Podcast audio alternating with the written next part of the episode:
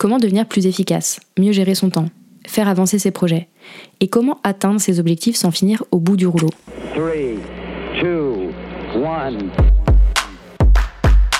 Tu écoutes Bye Bye Procrastination, le podcast qui t'aide à devenir maître de ton temps, à booster ton succès et à créer plus de sérénité grâce au pouvoir de l'organisation. Je suis Claire, coach en organisation et en efficacité. Ma mission, permettre aux entrepreneurs de réussir sans se cramer en les aidant à construire une organisation simple et efficace. Dans ce podcast, seul ou avec mes invités, on parle de productivité, de gestion du temps, de motivation et d'entrepreneuriat, et je te partage les meilleurs conseils pour faire passer ton organisation et ton business au niveau supérieur. Alors si tu cherches comment dire ciao à la charge mentale et atteindre tous tes objectifs sans te sacrifier, tu es au bon endroit. Tu vois ces images de désert avec le vent qui soulève le sable? Voilà ce à quoi ressemblait mon système de gestion et d'organisation il y a quelques années. Et j'ai envie de dire, normal, je débarquais alors dans le monde de l'entrepreneuriat sans aucune base, sans aucun code et sans avoir pris le temps de me former ou de me faire accompagner sur ces sujets. Depuis ce temps lointain, puisque c'était il y a 7 ans maintenant, les choses ont évidemment bien changé. J'ai testé, j'ai appris, je me suis pris des murs aussi évidemment, et j'ai du coup fait beaucoup évoluer mon système de gestion d'entreprise. T'as compris, on partait de loin donc c'était pas très difficile de faire mieux de base. Dans cet épisode, je vais te présenter 6 outils que j'ai mis en place dans mon business et qui ont tout changé. Mais avant de te parler de ces outils qui ont fait passer mon organisation et mon business au niveau supérieur, je voulais te dire deux mots sur mon programme de coaching BFS. J'ai officiellement ouvert les candidatures pour la prochaine session du coaching qui démarre en novembre. Il reste une poignée de place et je voulais être sûre que tu ne passes pas à côté de l'opportunité de préparer 2024 pour en faire l'année de la sérénité et du succès. BFS, c'est 4 mois d'accompagnement avec moi pour retrouver du temps et de la sérénité dans ton business et pour créer l'organisation qui te permettra de continuer de développer ton entreprise sans t'épuiser. Dans ce coaching, je t'accompagne, je te coach et je t'apprends à trouver une organisation et un système de gestion du temps qui te correspondent, à soulager ton cerveau de la charge mentale, à piloter ton business en te mettant dans la peau d'un ou d'une stratège pour atteindre tes prochains objectifs sereinement et rapidement. Et je t'aide évidemment à identifier les leviers qui te feront gagner jusqu'à 2 heures par jour en les activant. Pour découvrir le programme du coaching et candidater, je te mets le lien dans la description de cet épisode. Je vais pas te parler dans cet épisode de podcast d'outils logiciels comme Notion, Zapier par exemple. Non. Dans cet épisode de Bye Bye Procrastination, on va encore une strate au-dessus, un cran au-dessus, et on parle des différentes briques de mon système de gestion. Celui qui me permet de piloter le plus sereinement possible mon business, de prendre des décisions éclairées et d'avancer avec un maximum de clarté. Il faut vraiment imaginer les différents outils que je vais te présenter comme des briques, comme des pièces d'un système complet de pilotage de mon entreprise. Mes trêves d'introduction, on rentre dans le cœur du sujet. Le premier outil que j'ai mis en place dans mon business et qui a tout changé, c'est une feuille de route. Pas de surprise en soi, puisqu'on est vraiment dans le domaine de l'organisation et c'est pour moi une base. La feuille de route, c'est un essentiel de mon système de gestion. C'est quoi une feuille de route? C'est tout simplement la traduction de ma vision et de mes objectifs en plan concret. Pour que ce soit plus clair, il faut imaginer une pyramide inversée. Tout en haut de la pyramide, il y a ta vision, tes objectifs pour les prochaines années. C'est la première strate, on va dire, de la pyramide inversée. Et tout en bas de la pyramide, il y a tes actions du quotidien. Tout l'enjeu de l'organisation et de la feuille de route, ça va être d'aligner les deux. Au milieu, donc, entre ces deux couches de la pyramide, il y a ta stratégie pour atteindre tes objectifs et donc ta feuille de route. La feuille de route, c'est un plan d'action macro qui définit comment est-ce que tu vas aller vers tes objectifs avec une notion de timing. Ma feuille de route, c'est donc le pont entre guillemets entre mes gros objectifs et les projets que je mets en place. Elle se découpe par trimestre, chaque bloc de ma feuille de route durant donc environ trois mois. Le premier bloc de l'année dure de janvier à mars, le second d'avril à juin, etc. Et pour chaque bloc, je définis une ou deux priorités qui vont guider mon action et ma prise de décision tout au long du trimestre. J'établis cette feuille de route en début d'année et je la révise régulièrement pour la mettre à jour et évaluer l'avancement des différents objectifs posés. Je fonctionne sur ce modèle trimestriel depuis plusieurs années maintenant et c'est vraiment une partie de mon système d'organisation et de gestion qui est indispensable pour moi. C'est cette feuille de route qui me donne de la clarté, qui me permet de savoir où je vais, comment je vais y aller et avec quel timing. C'est cette feuille de route qui me permet d'anticiper. Sans cette feuille de route, je naviguerais complètement à vue. Je sais que je serais sans arrêt en train de m'éparpiller, de céder au syndrome de l'objet brillant et de m'épuiser dans mon business en menant 150 projets en même temps.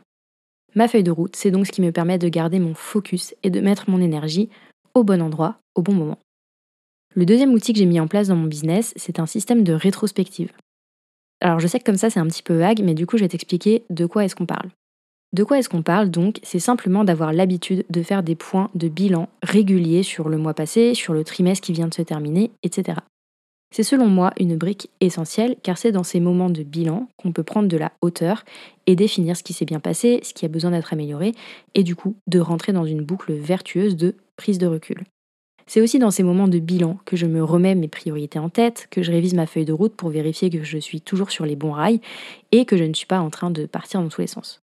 Cette habitude de bilan, de révision régulière, je l'ai aussi mise en place sur mes projets avec la réalisation de ce qu'on appelle en gestion de projet des post-mortem. De la même manière que je vais faire un bilan du mois pour regarder ce qui s'est bien passé et ce qui a posé difficulté, je vais faire le même exercice sur les projets que je mène.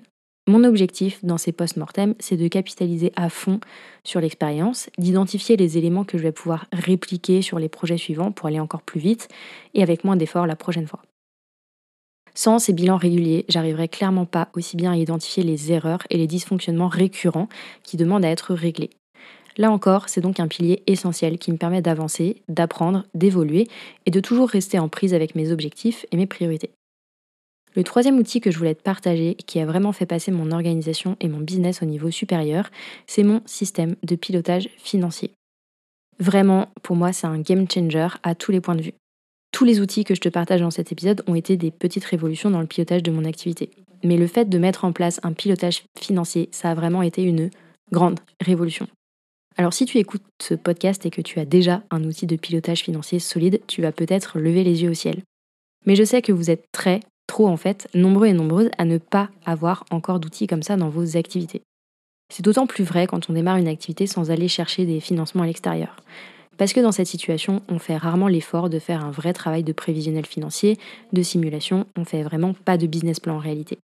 On ouvre sa micro-entreprise et let's go. En tout cas, c'est ce que j'ai fait personnellement. J'ai démarré il y a 7 ans la fleur au fusil, sans aucune notion de pilotage financier et sans aucune conscience de la dimension vitale de cette brique dans un système d'organisation et de gestion d'entreprise. Mais remettons les bases déjà. De quoi est-ce qu'on parle exactement? Je ne te parle pas de comptabilité, je ne te parle pas d'un tableau qui résume tes entrées et tes dépenses. Évidemment, c'est un élément indispensable à avoir dans un business, mais ça ne t'aide pas vraiment à piloter tes finances. Parce qu'en compta pur, tu es déjà dans le passé. Ce que tu vas rentrer dans ce type d'outil de comptabilité, ce sont les revenus que tu as déjà encaissés et les dépenses que tu as déjà réalisées. Moi, je te parle d'un outil qui te permet d'être dans le futur de tes finances, d'anticiper tout ça. C'est-à-dire un vrai prévisionnel de ce que tu anticipes en termes de chiffre d'affaires, de charges et de dépenses. Un outil qui te permette de poser des objectifs clairs sur la partie finance, de suivre ta rentabilité et qui te donne des clés pour anticiper les difficultés potentielles. Cet outil, il est en fait relativement simple. Pour moi, c'est un tableau dans lequel je pose des objectifs de chiffre d'affaires sur les mois suivants, dans lequel je mets aussi les dépenses prévisionnelles que j'ai besoin d'anticiper. Et une fois rempli, j'ai une vision claire sur le bénéfice estimé, sur la rentabilité projetée, etc. Je sais que les chiffres, ça fait peur, mais avoir un coup d'avance sur la partie financière, c'est pour moi indispensable pour ne pas prendre des décisions qui vont mettre en danger ta trésorerie ou la rentabilité de ton business.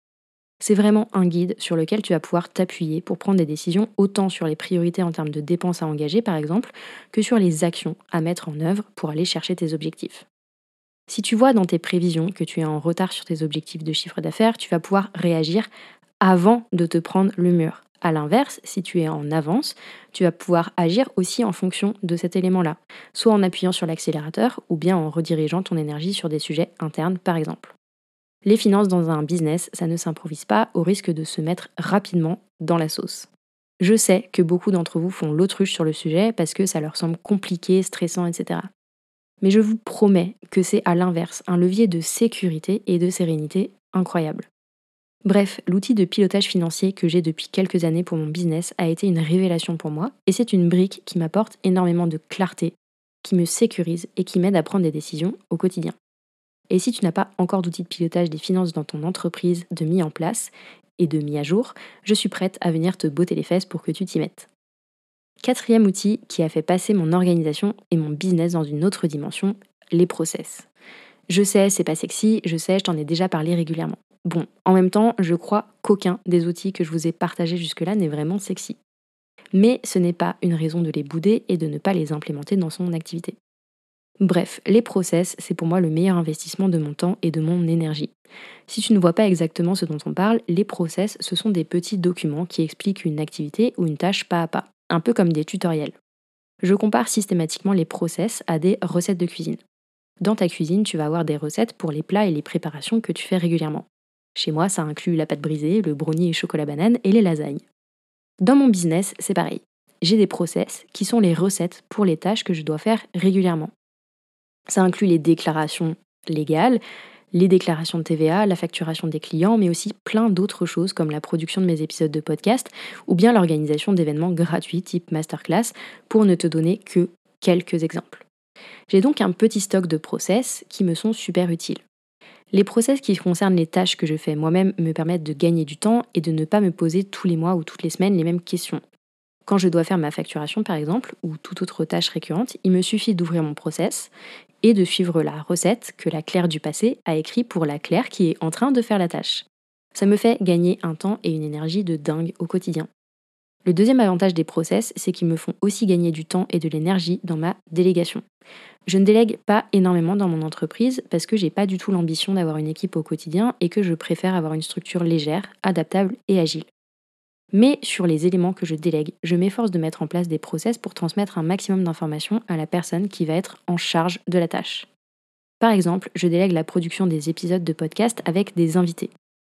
Pour permettre à ma bras droit de prendre en charge cette activité, j'ai mis à sa disposition une recette, donc un process, avec les différentes étapes à respecter, les ressources qu'elle va pouvoir utiliser comme des modèles d'email ou de documents par exemple. Bref, je lui ai dit, maintenant tu seras en charge de cette mission et voici la meilleure recette que je peux te donner à ce jour pour partir du bon pied. J'ai mis un moment personnellement à mettre en place des process, tout simplement parce que je me disais qu'en étant presque solo dans mon business, ça me serait pas vraiment utile.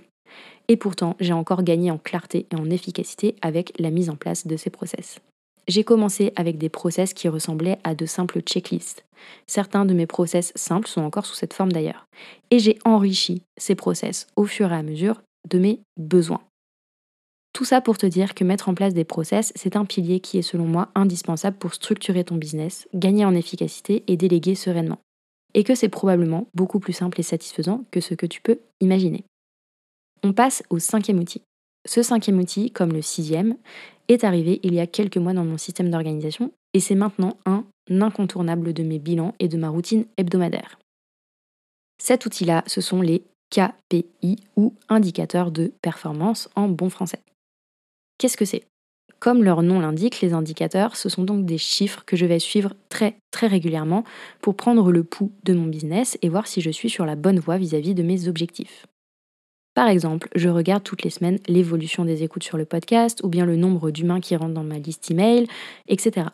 Ce sont des chiffres qui jouent le rôle de thermomètre dans mon entreprise et qui me permettent de voir l'impact de mes actions sur le court, mais aussi sur le long terme. Suivre des indicateurs, c'est une pratique super courante, notamment sur le plan commercial dans les entreprises, et pourtant c'est quelque chose que très peu d'entrepreneurs et de petites entreprises font. Ou alors quand on le fait, on se cantonne justement aux indicateurs sur la partie commerciale comme le nombre de prises de contact, le nombre de rendez-vous, le nombre de clients signés, etc. Mais en réalité, les KPI, c'est bien plus que ça. Il faut vraiment imaginer les KPI comme les constantes vitales de ton business. Ce sont des chiffres qui doivent te permettre de garder un œil sur tes objectifs et la performance de ton entreprise par rapport à ces mêmes objectifs. Donc évidemment, les KPI commerciaux feront sûrement partie des indicateurs à regarder. Mais si par exemple un de tes objectifs c'est de réduire ton nombre d'heures de travail, tu pourrais tout à fait créer un indicateur pour suivre ce nombre d'heures hebdomadaires travaillées. Comme le reste des outils que je t'ai déjà présentés, les KPI pour moi c'est un outil de suivi de l'impact des actions et des stratégies que je mets en place. Et quand je me penche dessus, ça me permet vraiment d'identifier les espaces de mon business qui ont le plus besoin de mon attention, d'anticiper les évolutions à venir, de savoir quand il est temps de faire un push côté commercial par exemple. C'est un outil d'anticipation, de prise de décision et d'analyse de la santé de mon business que je trouve très précieux maintenant qu'il est mis en place et que je le mets à jour toutes les semaines. Sixième et dernier outil dont je voulais te parler dans cet épisode, le CRM.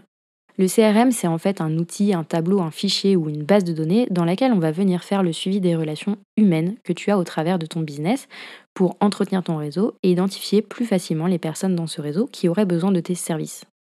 Comme les KPI, le CRM, on peut avoir l'impression que c'est un truc de grosse boîte ou qu'on ne le met en place qu'à partir du moment où on a une équipe commerciale par exemple.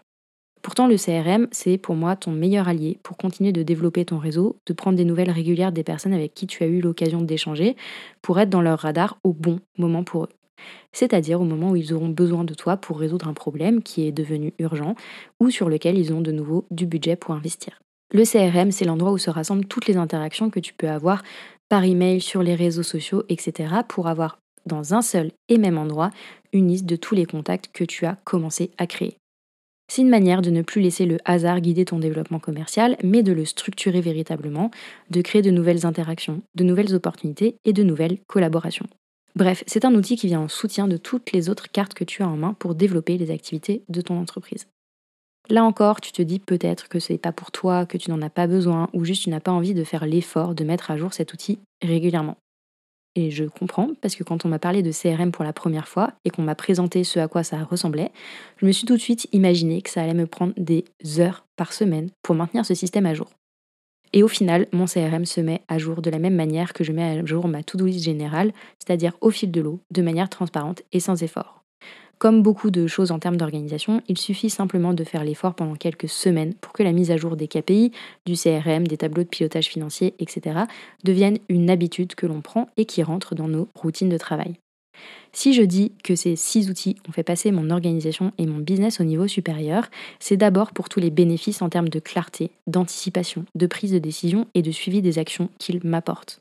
Ils sont devenus des outils de pilotage précieux dont je me sers vraiment au quotidien mais ils n'ont pas apporté que des changements sur le plan opérationnel. Chaque outil qui s'est ajouté a été l'occasion de petits et de gros déclics dans ma posture en tant qu'entrepreneur. Ils ont aussi apporté leur lot de prise de conscience, de prise de recul, et ils m'aident à prendre ma place de chef d'entreprise au fil du temps. Chacun de ces outils a propulsé mon business dans une dimension différente. Chacun a sa place dans mon organisation et dans mon système de gestion. Chacun représente un pilier essentiel qui me permet de gagner en clarté au lieu de naviguer à vue, de décharger mon cerveau et sont des aides précieuses dans mon quotidien. Et si tu as toi aussi envie de faire passer ton organisation et ton business au niveau supérieur, il est encore temps de candidater pour rejoindre mon programme de coaching BFS dont je t'ai parlé plus tôt. La prochaine session démarre en novembre et il reste une petite poignée de places. Si tu as envie de créer un système d'organisation qui soit à la hauteur de tes ambitions, de mettre en place des outils qui t'aideront à passer à la vitesse supérieure et de créer plus de sérénité dans ton business, tu peux découvrir le programme et candidater en cliquant sur le lien dans la description de cet épisode. J'espère que tu as aimé ce nouvel épisode de Bye Bye Procrastination et que tu y auras trouvé de quoi faire passer ton organisation au niveau supérieur. Si c'est le cas, je t'invite à mettre 5 étoiles sur ton application préférée, à me laisser un commentaire ou à partager cet épisode autour de toi. Et si tu veux aller plus loin et obtenir des conseils personnalisés pour décupler ta productivité, tu peux commencer avec mon quiz gratuit Ton plan productivité personnalisé en 6 minutes top chrono. En faisant le quiz, tu reçois directement dans ta boîte email des conseils sur mesure pour booster ta productivité en fonction de ton profil. Je te mets le lien direct vers ce quiz gratuit dans la description de l'épisode. On se retrouve très très vite pour un nouvel épisode de Bye Bye Procrastination. À bientôt.